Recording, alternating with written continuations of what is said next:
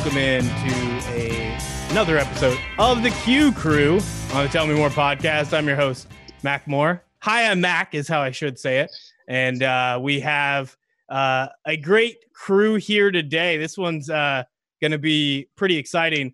Uh, I feel like Ethan is the only one on the panel that hasn't worked at Walmart. Is that accurate? I have not worked at Walmart. The right. I, I did help an old lady uh, select a video game for her grandson once because I happened to be wearing a blue polo, but I didn't get paid for it, so I don't think that counts. Nah, well, I mean we didn't get paid very well either. Don't worry. all right, then we've all worked at Walmart then. And we, and we didn't help, so you might have done yeah. more for Walmart. Fucking yeah, empl- employee of the minute is what I was. yeah, you weren't a smart employee unless you figured out just wear a blue shirt, like, and then if you want to get real fancy, do the button up, and everybody could hate you. But we have a fun crew. We got Nick Adams uh, uh, joining. I believe you've done some podcasts with me before, but this is the first time you're on the Q crew, so that's exciting. Right? Q Q Q. Thought you kicked me off forever. But yeah, I, I was just lazy for a year. I had to apologize to Colin as well. Colin has been a staple on the Q crew since we brought it back. He's been on, I believe, 80% of the episodes. That's a number I made up out of thin air, but it seems accurate.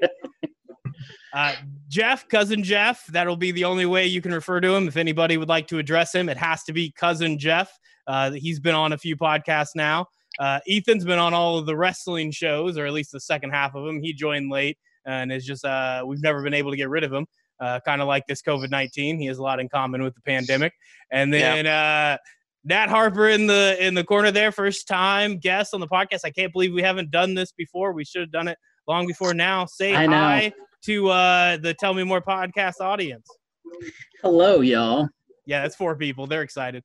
So I know they're ready. we're here today to talk about a fun show. Dave on it was uh is it FX or FXX? FXX. Yeah, I feel like Nick thinks this is the McMillions podcast. You're gonna sit through a Dave podcast. I'm sorry, man. Uh, all right. Stick and weed. All right.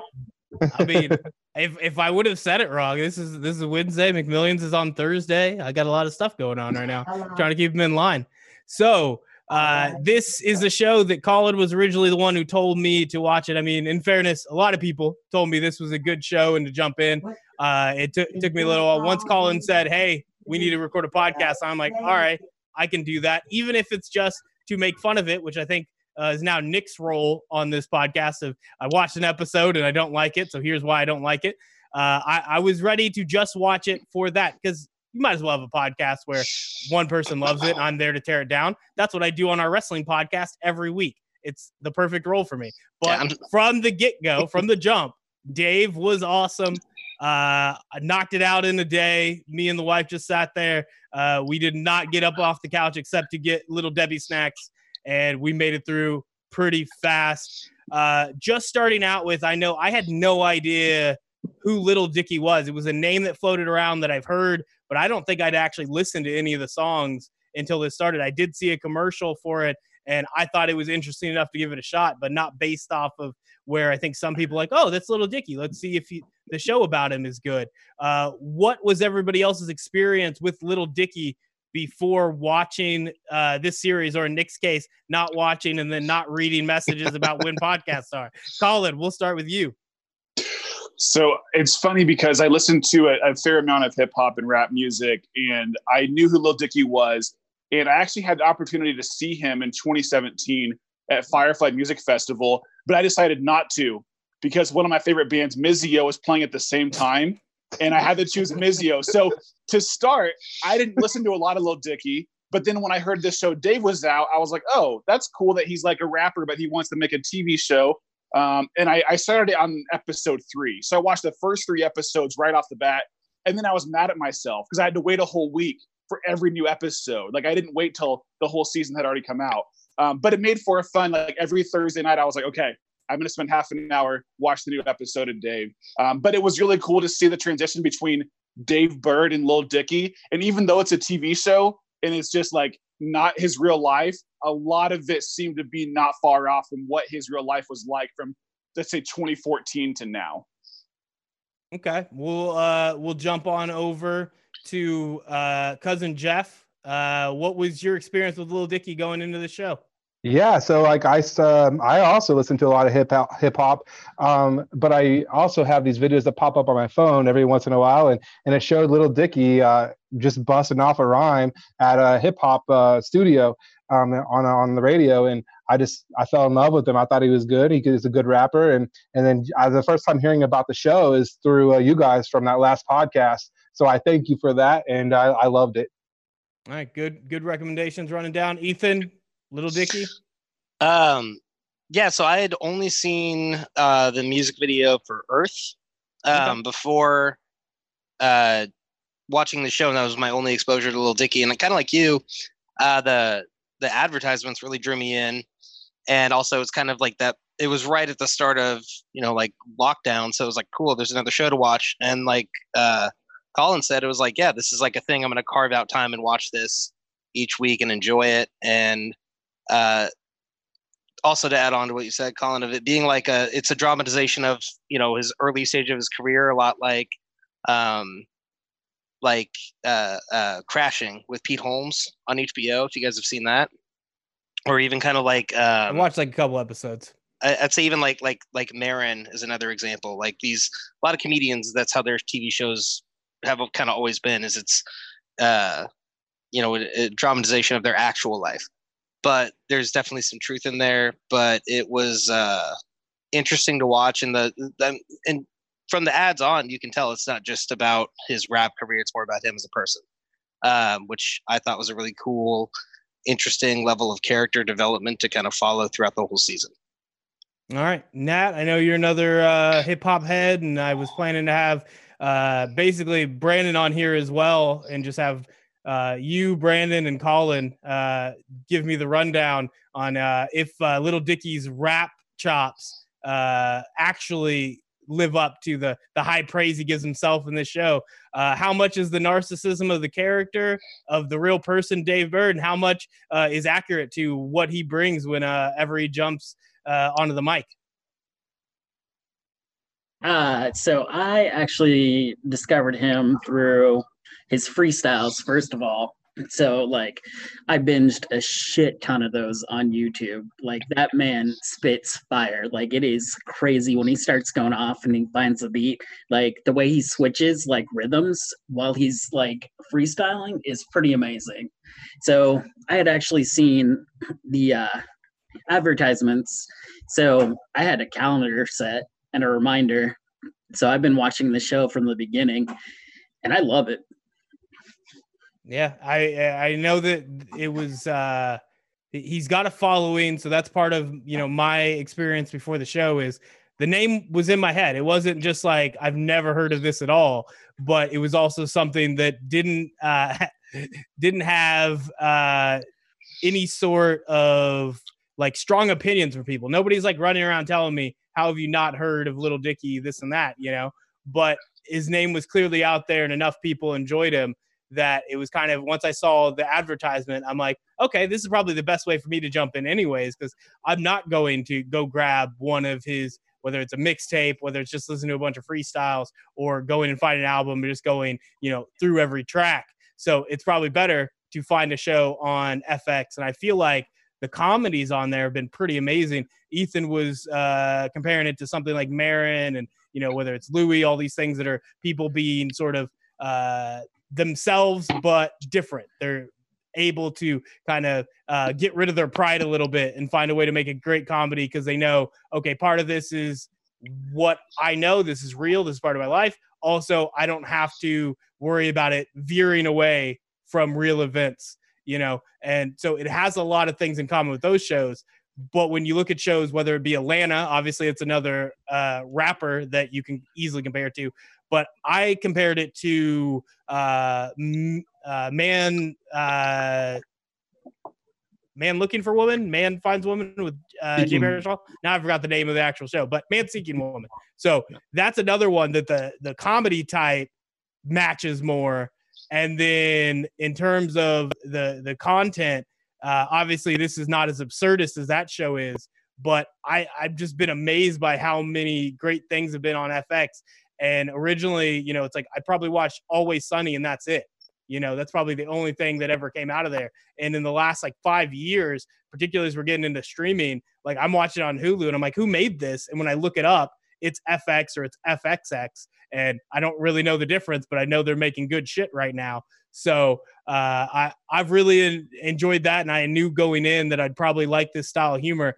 I just didn't know that it would be this uh, this clean and this good. I think from beginning to end, this show never really let down. Uh, every time an episode ended, I was on to the the next one and just enjoying every beat of it. And that's why right now I'm just going to keep picking on Nick. With all these people on here that love the show, how are you the one that watched an episode and like, eh, eh? I watched, I, yeah, I watched more than one episode. Oh, uh, okay. I kept going, but this show really started off on the back foot with the advertisements. Um, I live in LA, and I would drive past the billboard of Lil Dicky basically sticking out through his own underpants. And you're saying this is a negative? At me twice a day for yeah. what felt like months. And I was like, no, I don't care about this show. And it's just some guy making fun of his dick for the whole show. Then I'm not going to be into it. But friends such as yourselves were pushing on me and be like, all right, got to watch it. So I'm like, fine, maybe won't hold an advertisement against a show I watch it. First scene in a doctor's office, not unlike Silicon Valley, but it's like, oh, no, it actually, this show is going to be mostly about his dick. And uh, when the show veers away from that, it is at its best. When it goes into the side characters, like does kind of like dedicated episodes to um, his hype man or his girlfriend or other friends, I think it gets a lot stronger. In in that way, I would hope it's kind of like Orange is the New Black, and that maybe Dave takes a back seat. Season two has been renewed. I don't really care to see more about him trying to figure out he's funny or a serious rapper. I would just care about anybody else more. And that's when the show's at its best. Okay. Strongly disagree. Nick, you can leave now and we'll talk to you tomorrow on McMillions if you need to. Uh, as we move around, we'll start with Colin. What about the show uh, was really good and why Nick is an awful person? well, I was I was sucked in pretty quick. Like first episode, I was interested, but then like the final like two or three minutes of the first episode when he's in the studio with YG and he he already like had given YG's agent 10 grand and was like, that's his bar mitzvah money. Like he's he's invested. He's gonna do whatever it takes to collaborate with YG. And then YG's like, go ahead. Like, what do you got? And he's like, oh, right now? Like, I don't know. And then he's all awkward, like just typical Dave Burd. And then once YG says, okay, screw that, and then he's gonna start playing something, he's like, Dave's like, okay, allow me to introduce myself. And then goes into a 90 second freestyle that's fantastic. And then the whole season continues to show him in little clips in the studio. But that end of the first episode, I thought was one of the strongest when he finally allows himself to just be free and talk a little bit. And the little Magic Johnson AIDS joke I thought was pretty good too. But all right, let's keep moving uh, around. Jeff, what was uh really stood out about the show for you? Yeah, that opening scene when when he's at the doctor's office, um, and he's talking about how his dick um, he, why they call him Little Dick, and he's explaining to the doctor what his dick looks like. It, I just thought it was the most outrageous beginning of a show that I've seen, and I just I just love that. And then the episode probably was it three or four where his girlfriend made uh, made a milking table. And then, yes. and then his roommate, and then his room, or not, I always think he's his roommate, but it's not. It's not his roommate but his best friend pulls into the driveway and the door slowly goes up and he's just sitting there in awe, just like staring at you. like you like I they just left it uh, they just paused there for so much laughter and I thought it was a great part of this whole series. It was my favorite part probably. So you're saying the parts that involved Little Dicky's dick were actually the best parts of the show. Hey, girlfriend was involved in that milking station, but I just thought it was hysterical. Yeah, I, I thought, it was, I thought it was good too. Ethan, you're next up. Uh, the last two people had really great responses, but none of them told me why Nick is an awful person. So if you could uh, incorporate that into your answer on uh, what you liked about the show, uh, go ahead. Um, I'm gonna say that I'll get to that part. I'll work back to it. but uh, I try. Um, no, my like it kind of to tack on my my biggest like uh, you know the the minute the the the bit that like popped me the most is a few episodes after that they're having like a cookout and Mike throws a pitcher of iced tea on the table and it's the milking table and it sags through is like visually the funniest thing that happens in that entire season. One of the better Um, callbacks We're not in happy uh, about that, are we? TV history. Yeah. Um, and but also kind of similar to like at the end of episode one, at the end of the season finale, when he's on the Breakfast Club and he also has a similar moment where he gets to like kind of show his chops because the whole thing is his character ve- development is based around kind of his own uh his passion kind of crossing with his narcissism and that he does have sort of these this ability to back up his own ego um, to the sense that he can put his billboard up in Los Angeles of him flying out of his own fly, representing his dick, as saying, "Hey, I'm going to make an entire show about my dick, and it's going to work," um, and have it actually fucking work, Nick. So that's why you're a bad person. Thanks, right. Ethan, for following the question and actually answering it appropriately. Uh, yeah, you bring up a good point too. It's it's not just the the narcissism crossing over with the passion. It's the narcissism crossing over with the like stereotypical insecure Jewish character that is not just a character. It is the real parts of uh, Dave Burd that he brings to the table, and those moments where you're seeing kind of him outside of rap is a guy who is not sure about himself, has a lot of insecurities. Uh, you would say a lot that we can relate to, but he, he's more insecure than the average person. And it ends up to be, you know, to hilarious ends. But it's still weird that that's who he is. And then whenever the rap stuff comes back in, he is super narcissistic and very uh, confident in his abilities, where he's not confident in most of his abilities to be a functioning adult in normal life. I definitely uh, enjoy uh, that juxtaposition that he. I-, I thought early on that he wouldn't be able to ride that line for a whole season, and instead it like climax. Not to make any sort of sex joke at the end, but that's it. Finished at the end in a way that I couldn't believe they stuck the landing on that arc of his character. And they did it so well. I thought that final episode uh easily could have just been like well you've gone 100 miles an hour for every episode. There was no up and down. There's no real it's just every time great episode. How do you finish this in a way? Nick shut up. Uh i think it i think it was great. Oh i didn't know if you were gesturing saying it didn't finish. So uh pay attention to the conversation. Nick be a good person I think that the way they finished the season, it was amazing how it was still as good in the final episode and wasn't this weird like, well, I guess maybe it'll be better next season. It was like I wanted to watch the next season as soon as it said, well, it started playing some trailer for a shitty show, probably one of the one Nick told me to watch. Uh, I didn't watch that show, and instead I just enjoyed the end of Dave. Nat, talk to me about the things you enjoyed and just that character that he is, where it's it's fifty percent him, fifty percent this like uh, exaggeration of his insecurities to keep making us laugh throughout ten episodes or however long it is. Yeah, I mean, Dave Burd is like feels like the character that the show is based on. Like, I mean, the little dick jokes and whatever, they're there, but like they aren't in a massive quantity as much as people want to say they are. I think that that gets you hooked because it's fucking hilarious. I mean, the milking table scene, yes, that was hilarious. Go ahead, hop on the table. I'm gonna eat your ass. Let's go all the way. Ride the momentum. That was oh so good. Uh, but I think that like one of the important things that the show managed to do was that episode with Gata and him going to the hospital and that was just so fucking impactful. And it's like how the fuck did they squeeze that that much into this comedy show that's so serious? And like the drug they prescribed him is actually what they use for bipolar so i thought the realism in that was like super important so that was my favorite part was just like how you see the characters just like subtly change or have like these background stories and yeah i mean dave burd is great but the rest of the ensemble is what the show is really about Yeah, and Nick, I feel like he that was a didn't say you were right. He just said part of what you said was accurate. Yeah, That's all he said. Yeah, I wanted to follow up on that Gata thing and why that works is being that we laughed with him before in his kind of manic, crazy attitude and wondering when you can't even trust him. in the first couple of episodes, and then for it to come back to a very real bipolar thing, frankly, reminded me of Rick and Morty and Rick saying "wubba dub dub dub" or whatever. Yeah, uh, these are same same same bar. I think it's equivalent. Yeah. Yeah, that's pretty good. Thanks, Nick. Is that, that all you had? I thought you you were on a roll there. I was gonna let you talk for a little bit.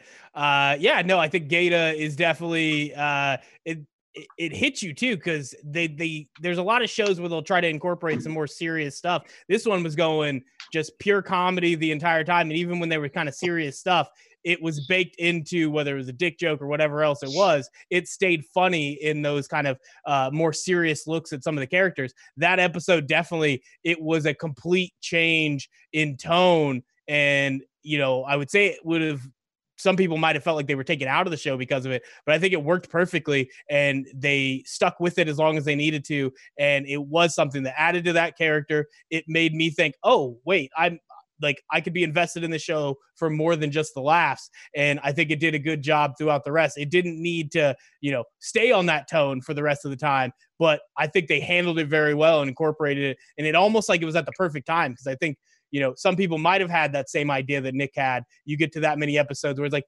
am I going to watch three seasons of this? With that level of humor, you need a little bit more depth. And I think they hit you at just the right time in that first season to let anybody know who might have second guessed sticking with it. Like that made sure, yeah, we're going to stay with it. Some good stuff's going to happen. Uh, Colin, as somebody who really enjoys, uh, you know, rap music and enjoys uh, these type of comedies, uh, did you think that there was the right balance in terms of the music incorporated into the stories, in terms of the music that's played, in terms of how much it, you, you mentioned earlier that they uh, kept focusing on some of the things outside of his uh, rap career that you got those little moments early and then a little bit late but it wasn't a rap show. It wasn't largely based on what he was doing in the studio. Do you think they found the right balance with those aspects of the show?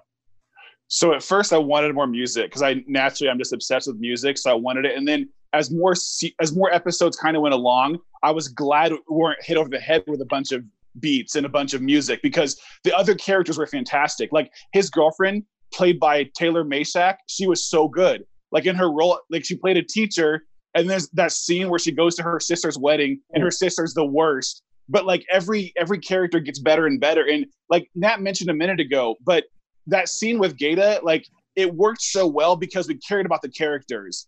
Like it didn't happen in episode one. Like the characters were believable, they were real, and it's also cool. I did a little research and saw that in real life, Gata actually has bipolar, and so like it just felt so real that like Lil Dicky Dave stopped what he was doing and was like just kind of was a friend. He wasn't like uh, he wasn't his hype man anymore. He was just a friend in that moment. And in my personal opinion, I think this show did more for mental illness than any show I've seen in the last few years. Um, so I think that's what carries the most weight looking back on it. Um, but no, I, I don't think it needed more music. I did love how the episode 10 ended though with him on the Breakfast Club because that's just who Dave is. Um, but I think they did a really good job of not making music in every single episode.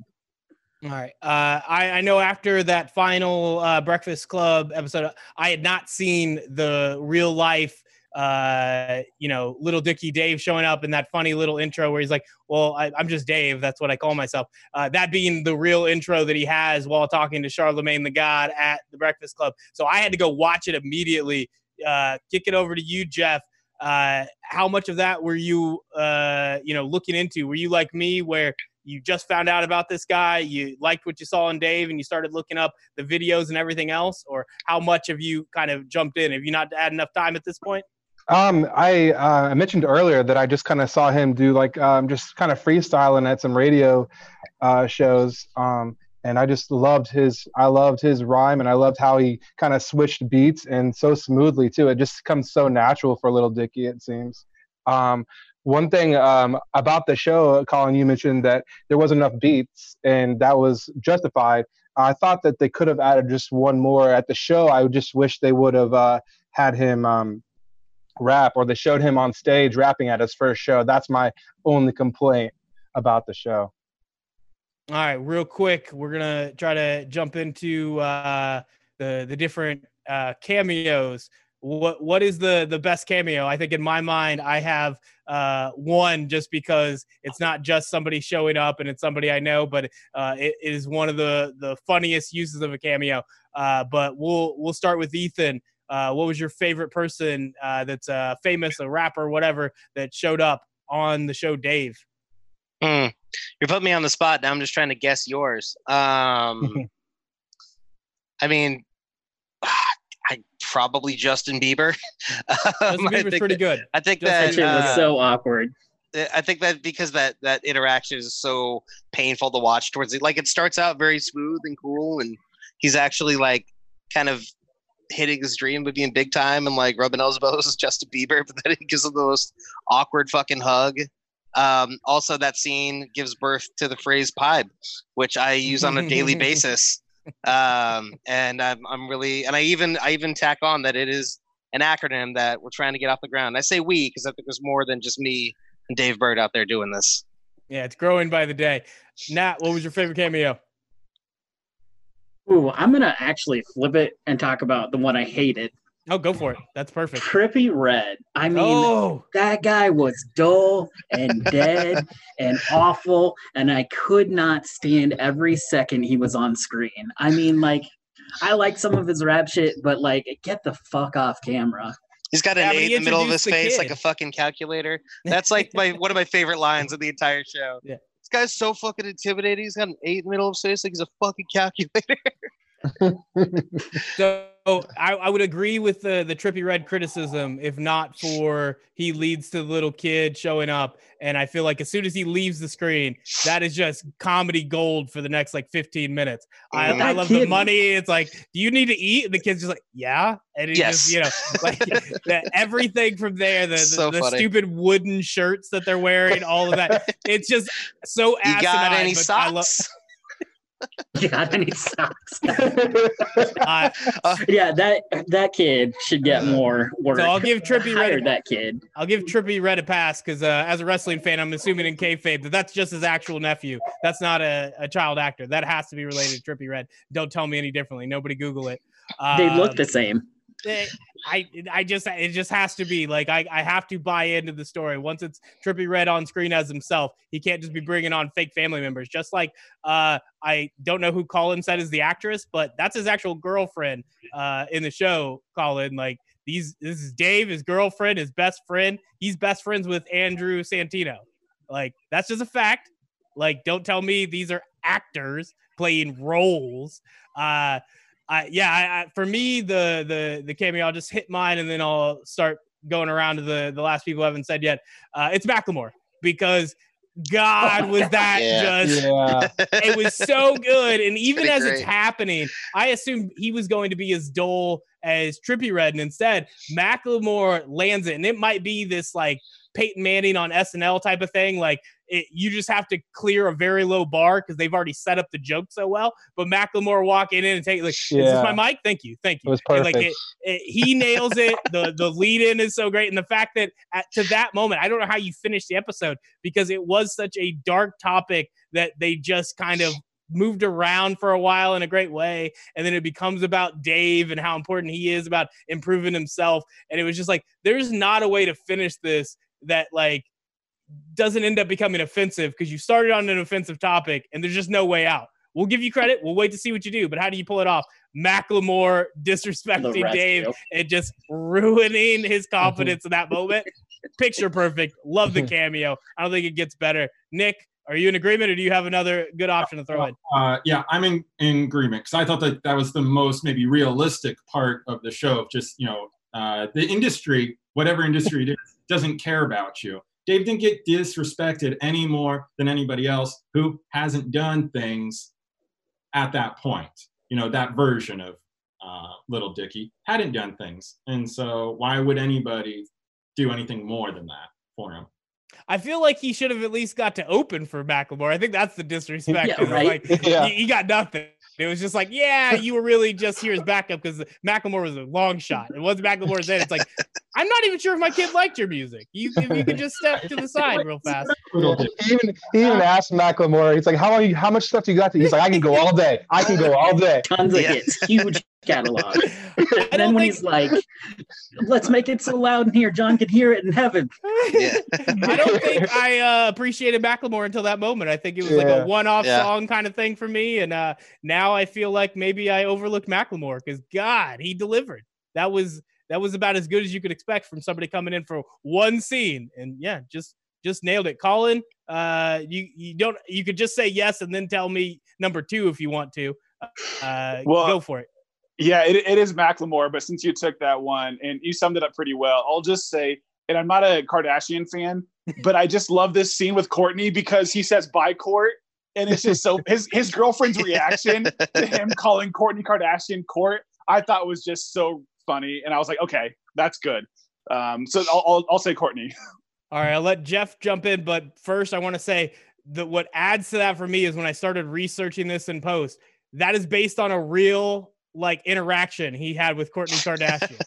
and once we get done with Jeff's pick, uh, we'll jump to a few of the things that uh, you know you find out are based on real things. Things such as Gata is Gata, like that's just who he is. There are some other people that you might not be sure whether they're just acting in the show, and we'll talk about that next. But Jeff, real quick, uh, tell me who your best cameo was for the show.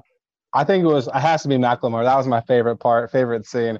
Uh, just when he, like I said, when he walked up there, and he said, "I can go all day." It was just, uh, it was just the perfect setup, and how he had mentioned Macklemore and being as big as Macklemore or bigger than Macklemore, and just for Macklemore to take his spot, it would just kind of set up the show as like now Little Dicky's a little bit more hyped to put in some more work to do the work what it take to do what it needs to be done to be bigger than Macklemore. It just kind of set it up for a future. All right. How many people here knew that uh Benny Blanco is actually Benny Blanco and is a like literally his role is actually what he does in real life, just cutting people at the knees who aren't quite as good at the rap game as they think they are any sort of pop music game.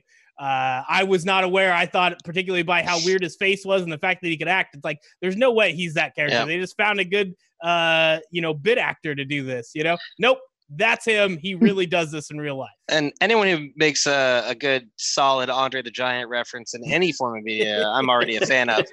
Um, I looked him up halfway through that episode because I was like, "Who the fuck is this actor? He's hilarious." And I was like, "Oh, he's, oh, this is just him. This is just who he is as a person."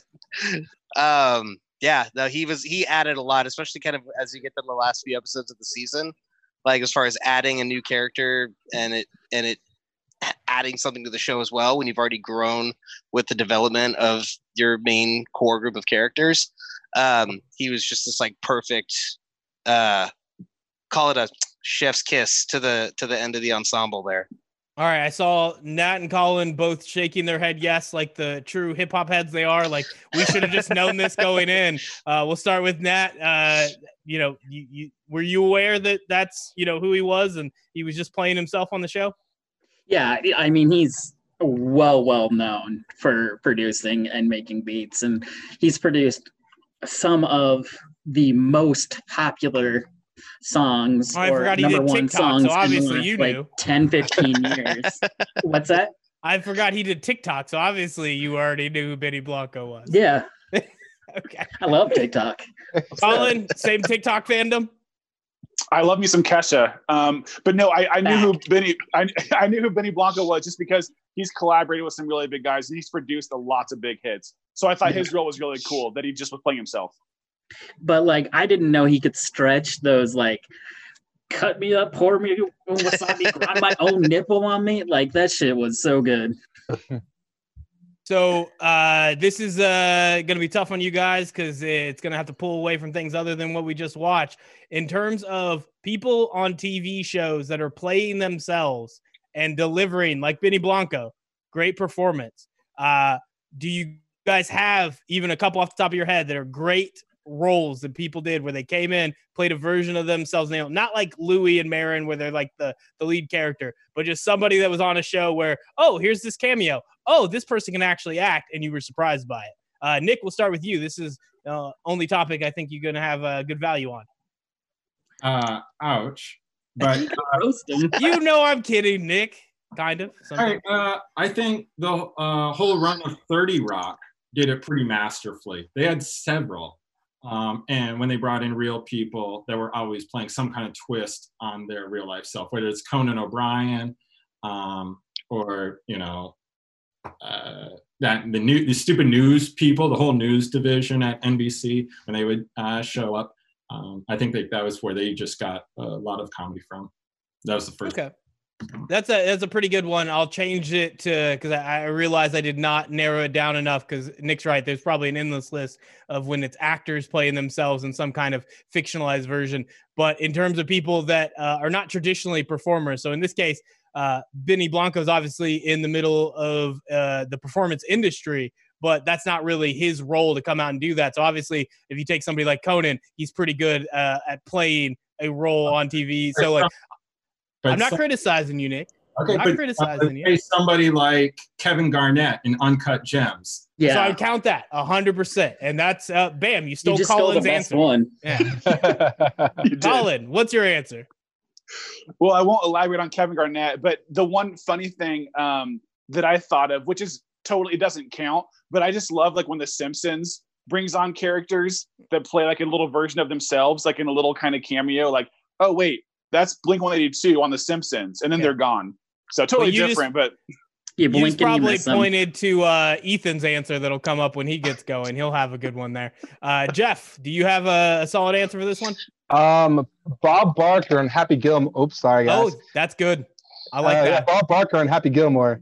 Yeah, I feel like that toes one. the line a little bit because he is that performer. He's just kind of being himself, yeah. like he is on Price Right. But no, he he definitely uh, has to play it a little bit differently and uh, nails the performance. So mm-hmm. I'll give you that. Ethan, what's your pick? Uh, I'm gonna pick Dwayne the Rock Johnson pretending to be a Hollywood actor in everything he's ever done because we all know he's a fucking wrestler. and that is my answer. I thought I'm you were gonna so go Bret Hart on The Simpsons, but uh... I thought about it when he said Simpsons. I was like, Bret Hart is my first cameo I think of on The Simpsons. Um, and honestly, you said it didn't count. I think The Simpsons does count.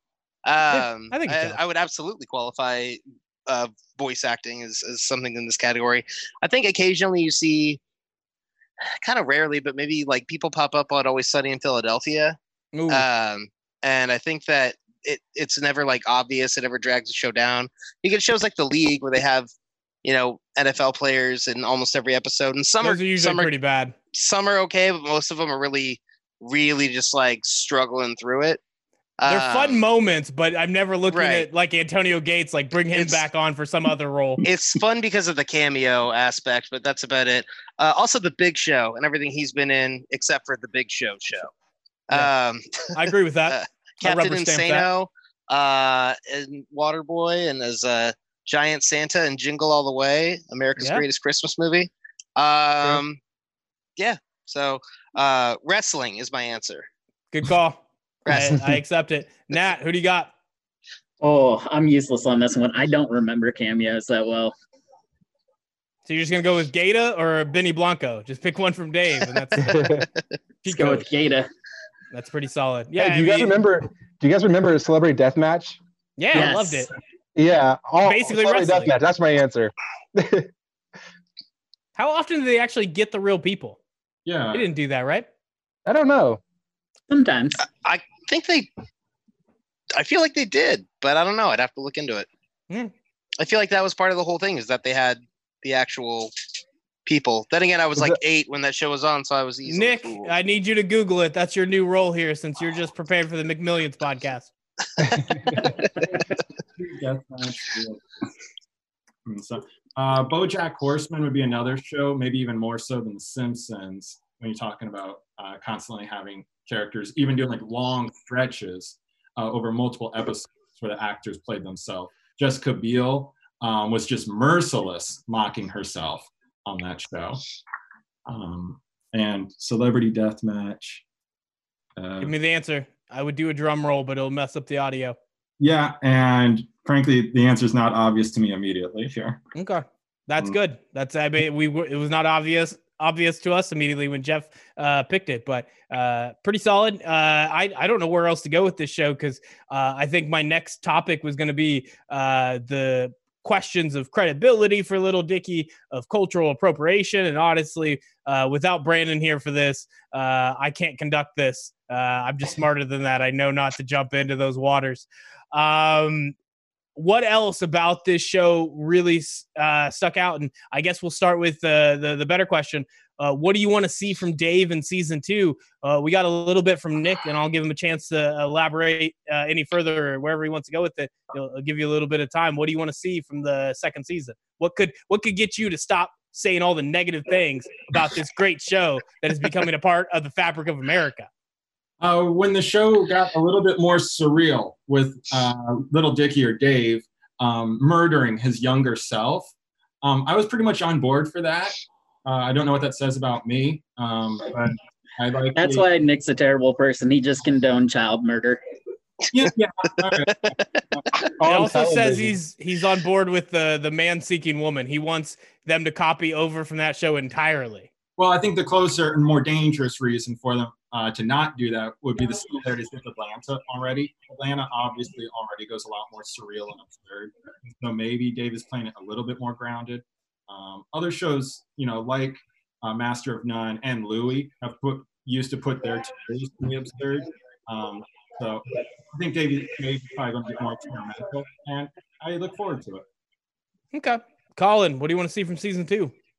Uh, first thing I thought it was more cameos. Give me Snoop Dogg, Fetty Wap, Eminem, whatever we can throw in there. I want to see. I want to see Dave throw down with some other rappers, um, and I also am hoping that it shows a lot or what how he handles the success because he'll make he'll make comments in season one about how many views he's got or like how many whatever or whoever he's working with but i want to i want to see some like how he handles the success like once he really gets famous because season one even though it was on tv in 2020 it's not like Lil Dicky in 2020. It's more like him a few years ago, um, just based on the success he's had the last few years. So I want to see not only his success, but how he handles it. All right, Jeff, what do you got? Uh, I want to see uh, him and his girlfriend get back together for sure. I think that'll make that happen. I don't know if he, I don't know if I don't know if he'll be better without her or better with her, or if he was better with her. Um, that I'm w- waiting to see. Um, if they do stick through episodes without her, it'd be interesting to see how Little Dicky does because it's been interesting to see um, him under pressure and how how his beats come out when he's under pressure or how he raps when he's under pressure. Um, he just it just seems like he's a he's a lot better when he's under pressure. Um, so that's what I'm looking forward to. All right, Ethan. Uh, I am looking forward to further development with the uh, supporting characters, um, and that that you know being what a lot of us talked about being one of the best highlights of the show is now you know season two already kind of obviously seems like it's going to take this point where he is already big almost probably at the start of that season. You know season one is him trying to get into the industry and they covered over 10 episodes so season two i imagine is already there so now it's a matter of how does you know els respond and how what does it do for him? And and do, is there like further uh storylines with uh his girlfriend? And how does his manager develop? And and all these different characters that we've already seen that were with him at kind of that ground level and how they develop to that stardom level. All right, I can already tell you that uh, it'll be super exciting to see uh, Mike, uh, played by Andrew uh, Santino, see him turn into the super dick agent. He's already got shades of that, and I know from his stand-up, he's going to be awesome in that role if that's where they decide to take it in season two, and I assume they will. Nat, what do you want to see from season two? I want to see more of Dave's parents. Yeah, yeah. I love them so much. Yeah. I love them. I mean, how could you not? They all dressed up. They bought him a fern. Like, you know, they just went all out. Wait, yeah, no, Dave, are, Dave, but is he, is he going Korean? to be there? Is he Korean?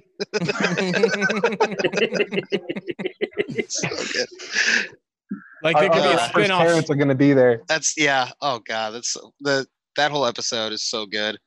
There could be a spin-off show that's Ugh. literally just his parents and Gata. Like, what is that? I'd, I'd watch that. Oh yeah. All right, so that's that's pretty solid. Uh, I I really want to uh, just keep talking about different stuff on the show, but I have run out of the questions that are entry points, so I'm just going to need you guys to to pick it up. Be uh, all star guest. Be better than Nick. So we'll start with Nick. Uh, what do you, what else uh, do you think we should talk about on the show, Dave? You, Nick, you can't pretend like I haven't done this to you before. You're the punching bag every time. It's it's just fun. No, no uh, I thought we were wrapping up. I was getting I was getting my dinner ready. You could leave whatever. You you just showed up for this for no reason. I don't know why that you're would be here. that would be par for the course for this episode if you just fucking took off right now like later. you guys wrap it up. He's one up the shoulders, getting ready. All right, we're, we're getting close, but we want to we want to hit on a few more things. Colin, anything we missed? Any conversations about Dave that we need So- to talk about? We did talk about the milking table, which was Mhm. very important and fantastic. But I don't think we mentioned the sex doll in that No. same Oh my God. Oh, So- oh, how we missed that? after after Dave is having intercourse with his girlfriend, he wakes up in the night because he's not satisfied, carries the sex doll from his closet to the bathroom With the with then- the stick. Don't forget the stick. Oh God, with, it's with, sick. his, with his stick. And then his, You his girlfriend, of course, his girlfriend has to go pee.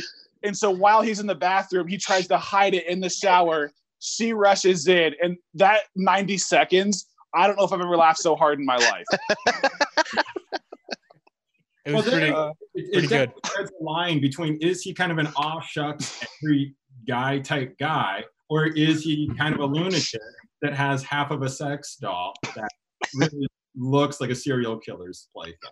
You know, Nick brings up a, a, a good point. This is this is what we'll veer and probably do I- something to I get also- one of us fired from our, our day jobs. I'll let Ethan go first, but then I'll get gonna us say, into uh, offensive territory. In I this don't have in this a sense, day job, so biggest thing I was gonna say is I agree with Ali. And why does it have legs? Just I don't know to simulate like human form. Just just him being Why is it caught so in that heavy? moment. Him and the him caught in that moment as well as again going back to the stick when he pulls that out of the way. Oh, I must have tracked this in here. Just for some reason, the fact that he just keeps a, a stick around to clean out his sex doll is and just keeps it on hand is maybe the funniest part of that whole bit to me. All right. So I, I I was wondering this when I, I went back and I watched. Uh, I'm trying to think of which one of the videos it would have been. It might. I don't think it was ex boyfriend. I think it was like what is it like uh, male like hype something whatever the like third video he did where it's uh, like I, I just remember there's a scene where he's in the bed and there's a fleshlight rolling on the floor. And all I could think was growing up, like we didn't have that type of thing available early enough in our lives to even think it was a solution, you know? Like maybe that's something that at a different age, you're young enough and desperate enough, easy enough to uh, steal your parents' credit cards and get that ordered. Maybe younger generations actually think that that's something that's not just super weird and puts you into crazy terror. I don't know. I don't know. I just know that it seems like, you know, uh, Dave's probably like, I don't know, Well, I, yeah, I One- don't say four years younger than me. Like he's like 26, I think, right now. He's gotta So like, Nick, I don't know what you're shaking your head at. well, because none of y'all actually owned a fleshlight. Nope. It- Like, is this a thing? Okay, welcome to my first podcast. Fleshlights are great. so like I can't blame them. But like the whole thing with legs just seems so unnecessary. Like you can have something that's like handheld. Come on, man. you know what's handheld? Doesn't feel as good. Let me just tell you. so here we go. We found uh, the divide. All It's not just based on Um, ase; it's just well, based since on uh, uh, s- I was gonna say since, preference, I guess. since I Wade mean- Christensen is not on the show, I guess that makes me the resident progressive. Um, and in that in that sense, I'm gonna say uh, to each their own, and no king shaming. The legs are weird, but that's as far as I'm gonna go as far as shaming. Colin, do you have anything to weigh in on, or you just pass on this one? Well, okay, so I will. I know we've been talking about this sex doll, but it is the the timing was perfect because Ali had just been expressing wanting to talk more about sex and what they liked and what she wanted and what he wanted, and the fact that he was hiding this sex doll in the closet and then going in the middle of the night to do things to it and all of a sudden she's like, I'm your human girlfriend, and you won't talk to me about what you want, but you're doing this. It was just like it made Dave more likable in a weird way because I'm like, he's just stupid. He's just immature and stupid, but he his girlfriend still puts up with him. Well, at least until the uh, end of the season. Spoiler alert. Maybe related to something that Max said earlier, like you know, Dave, maybe his character is 26, but little Dickie Dave in real life is 32. And I find it interesting that the show wants to age him down because it's still okay to romanticize a 20 something who wants to make it as a rapper. But a 32 year old trying to still make it in the industry would apparently be sad or something. Isn't well, it also just matching up to his real life time? Yeah, time? it's it's like it's like Colin was saying. Like I think it's more based on who he was about you know six seven years ago probably I think it's like um, 2015, so it's supposed to be five years ago because that's about the time he's on the Breakfast yeah. Club. Yeah, he's going started, from being overnight yeah. success to being a legitimate rapper with actual albums, and he's doing he, he's bringing on real rappers to be on his tracks. Right. So I think it's around then. I don't think reality should be, you know, a pair of handcuffs that stemmy creativity. Like, oh, don't worry, this is a true story. Um, if a fictional story would be better, tell that one. Yeah, but if it, if you're basing it on your uh, jumping off point is his life and how he got there, I think when you you could change some details, but when you decide that okay, he is 33 instead of 24 and up and coming, it is sadder when you're that old and just now like I just jumped into rap. So like maybe that adds a little bit more to uh, what would make you like the show, Nick. But the rest of us want to see some of that reality, how it plays out in a you know uh, looking behind the curtain kind of that fourth wall break and if you change the age then yeah it's like i just kind of get sad anyway sometimes little dicky makes me sad because he is the type of rapper that i know he's good but he's inspiring a lot of people I know in my town that suck at rapping and aren't going to give it up for another 10 years. And I worry about that. It's like they all think they got it. I'm like, hopefully the show teaches you you shouldn't emulate what rappers are talking about and their life experience because you won't get what they had on their first album when they're talking about the streets and you won't get what they have on their albums after that talking about the lambos and the vip and all this other stuff because you're not going to get to experience that not at least until you're successful. You should talk about the things that works with little dicky the common things in your life if you're good at rapping and you fit those into a compelling rap people will enjoy that and you can make money off it but they instead focus on the wrong details. The details, what you need to emulate is the time those rappers put in to get good. Little Dicky spends that time getting good at collecting. He talks about like kind of on the show, it's about I do this slowly, but in real life, it's if you don't have the money and you still want to produce a great rap album, great rap song, it's going to take you longer than somebody who's in the studio working with great producers, great equipment he did most of his early stuff with a $400 microphone, which is a little expensive to a lot of people, but he invested in himself. And then he realized once he made that first track and wanted to be a full time rapper, this costs hundreds of thousands of dollars. And if we're going to talk about the things yeah. that, uh, you know, uh, are the real life Dave Burd and how that kind of reflects on the show, and what I kind of wish they had a little bit more in there, he is a like a groundbreaking individual in terms of breaking out through the internet. And obviously, we know YouTube came out in 2006. There's a lot of people, uh, you know, you can go back to stand up, Dane Cook being one of the first ones who was able to utilize message boards, online, Facebook, whatever, to grow his audience, grow his fandom, and to make a lot of money. Little Dicky is one of those guys that started doing it in the you know 2010s where it's hard to make high quality rap music without all of that investment, all of that capital. And he just got a little bit, he took his time and he knew this has to be good before I release it. I'm not just releasing it because four of my friends thought I had one good bar. And that work ethic, I think you can learn a lot from it. And that's the thing that he knew rappers did. You have to put in the time. Now, once you show what you're capable of, you start making those jumps, you you start moving up and then you can you know make even better stuff which one of the greatest things dave burd ever did uh, i was talking with uh, i think i was talking with ethan yesterday about it the uh, music video he did for cheap where he tries to make this fancy oh, yeah. video without save spending. that money yeah he, he made that whole video by just asking people to let me use your Lambo for 10 minutes, let me film in your mansion for 15 minutes. And that sort of uh, work ethic com- combined with blind optimism is really the American dream. And that's what I learned from Dave, but not even the television show. That's what I learned from looking up Dave Burd in real life and seeing how he's successful. And I think uh, everybody should learn from that. Uh, just his, his working in real life is a great story, but I think him in the show is more also a great story. Where he can play video games instead of working. He can just do the freestyle rap when he needs to. That uh, the first viral video he tries to make goes viral. The little Dicky in the show is way more fortunate and doesn't seem to work as hard as the little Dicky in real life. The show's about erasing pencil lines of reality. Yep, that's one way to take it, Nick. That's why we brought you on today. Who else has something else to say about uh, the show, about Dave Burd, uh, about why Nick is awful?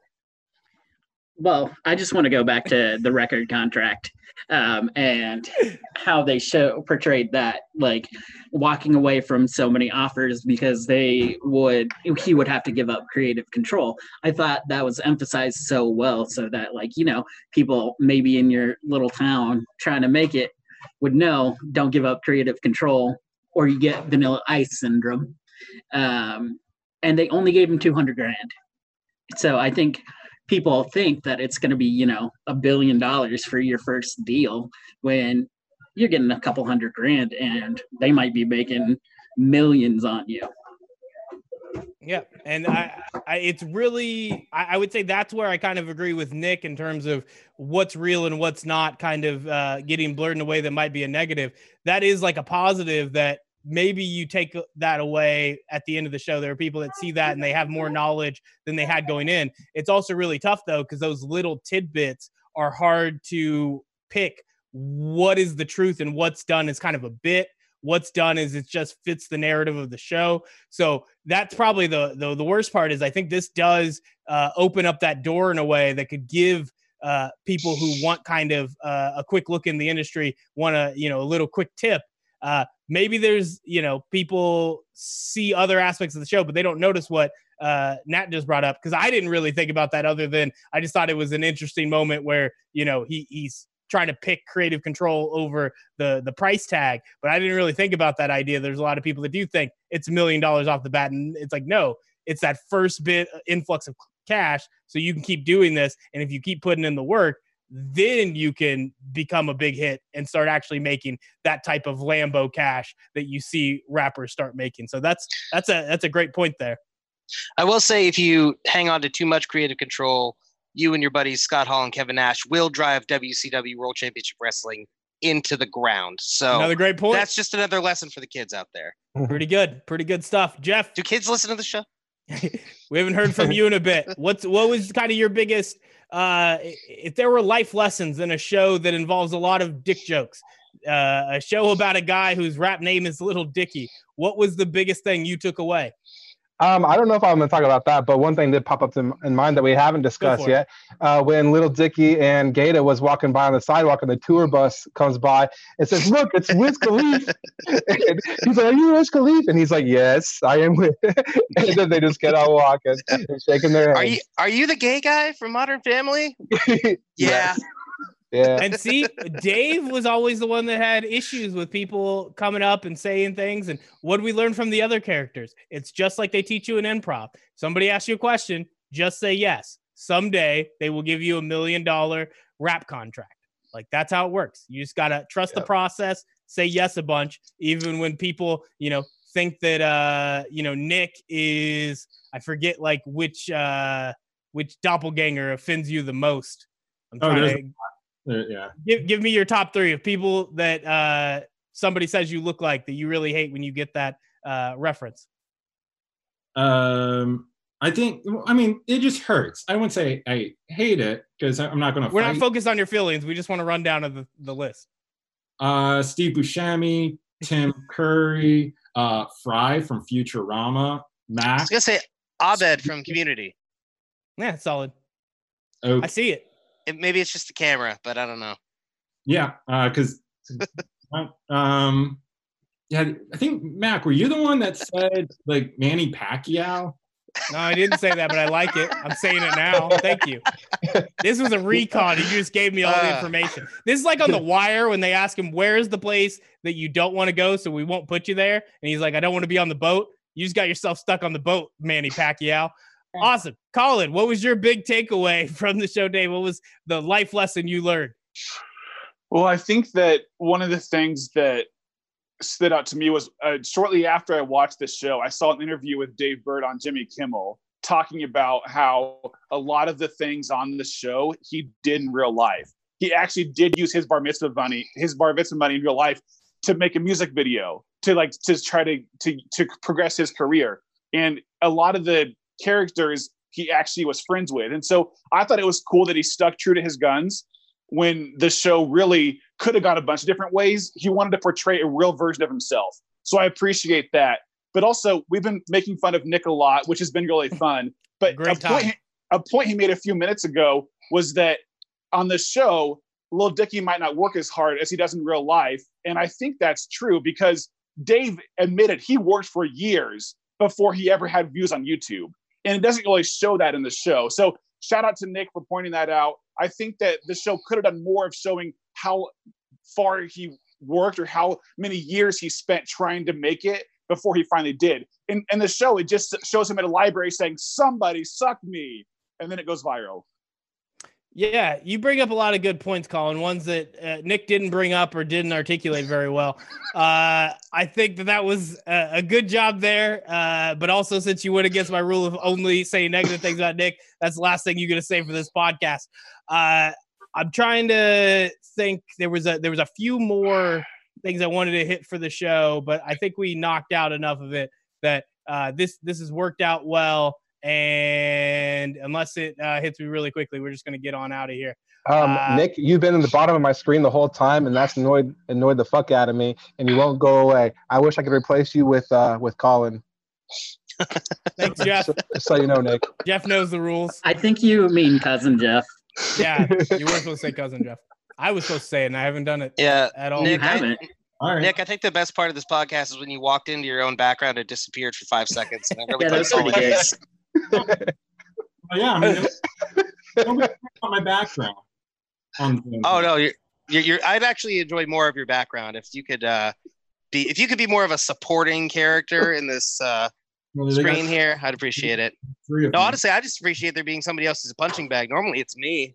Uh, It- it so really is. Really, 90% of the yeah. time. yeah. So Also fun. It's, it's So me or di- you, brother. Yeah, what, one more thing with Dave, and this go, does go off Colin's point. I do remember what I was thinking. Uh, in terms of stuff that doesn't show up in the show, Nick, I'll give you a chance for rebuttal at the end once we stop the recording.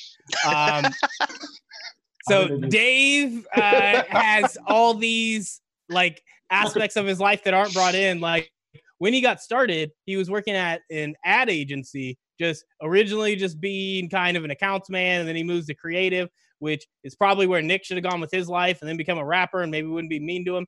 But he was assigned to do like videos, and I think he said he did it for like Doritos. And it wasn't even like an ad for Doritos. He got to be the guy who did like some video they showed at like a company Doritos meeting thing that they just brought him in for that, but he got to use really fancy equipment. And that's when he learned how simple it was to shoot your own video as long as you had the right equipment, you knew how to do it.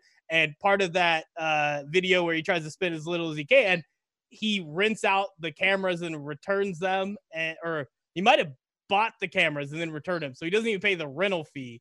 He just buys cameras that he knows he's not going to keep and sends them back.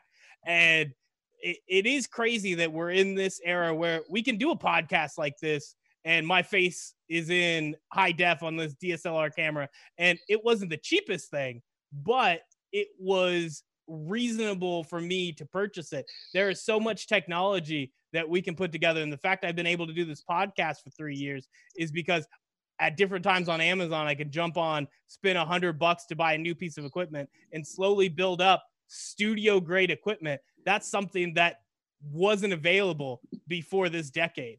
And that is a one of the other big takeaways I get from Dave. It's not just the hard work, it's that we have now gotten to this point where technology is more readily available. It is still not uh, easy to obtain. You still have to decide, I want to dedicate myself to this, and you're going to have to invest in it. And I don't know how much I just connected with that because I've been going through the same creative processes of trying to buy that equipment, making sure that if there's 12 people listening, those 12 people know that we've put a lot into the production value. So that's something I definitely connect with looking back. And I wish that was incorporated into the show just a little bit more. Uh, Nat, anything else for Dave you want to talk about before we get on out of here? Hmm.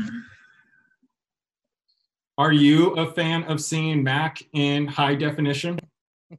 Always. Have you seen him in low definition? 4K Mac. I'm all about that. Eat it up. How do you like means. seeing Nick it's... in decent definition? I don't know. I feel like my definition is so weird because I have this white background. And yeah, but you got more, the hair and the glasses. You're popping. Like I just look celestial right now, so like I'm pretty good with that. Nick looks like, like, he just uh, lost to Floyd Mayweather kind of reminds me of uh, the Silicon Valley episode when uh, Dinesh like fixes their like Wi-Fi connection so you can stream with the girls. Like it's me, Pakistani Denzel. She's like, uh huh, Pakistani Denzel. It's, it's back in 4K. I feel right, like did... the big takeaway from Dave is just like give up your job and become a SoundCloud rapper. True. I wish I had the skills and I would do it. That's the big key is you have to have the dedication, you have to put the time into it. You also have to actually be good.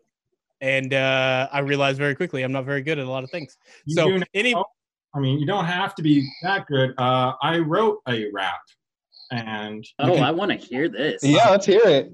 So shout yeah. out. Uh, you can look it up on YouTube.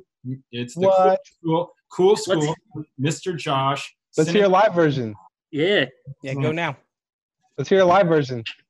But I don't have I don't have the lyrics in front of me here.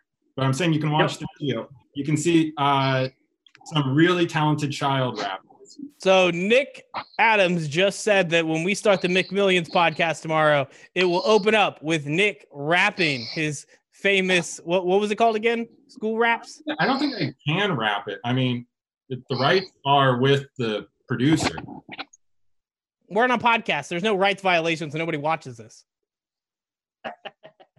nobody sees the crime. There is no crime. Yeah. we need at least a thousand views before anybody even looks our way. Where is um Kazan Mack is not a lawyer, by the way, so that's, throwing out I've, I, I, right now, Kinsey's studying to be a uh, like a law clerk or something, and I listen to her read her book sometimes, and I don't understand a lot of it, but I'm practically a lawyer now. Kenzie has repeated courtroom moments enough to you just from her journalism career that you're basically a lawyer. Yeah.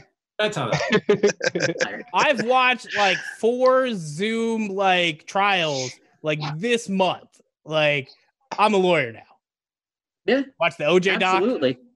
Like, I mean, Cuba Gooding Jr. was a little weird, but I thought that the the OJ show on uh, FX was pretty good too. All the it way was. around, FX makes great stuff.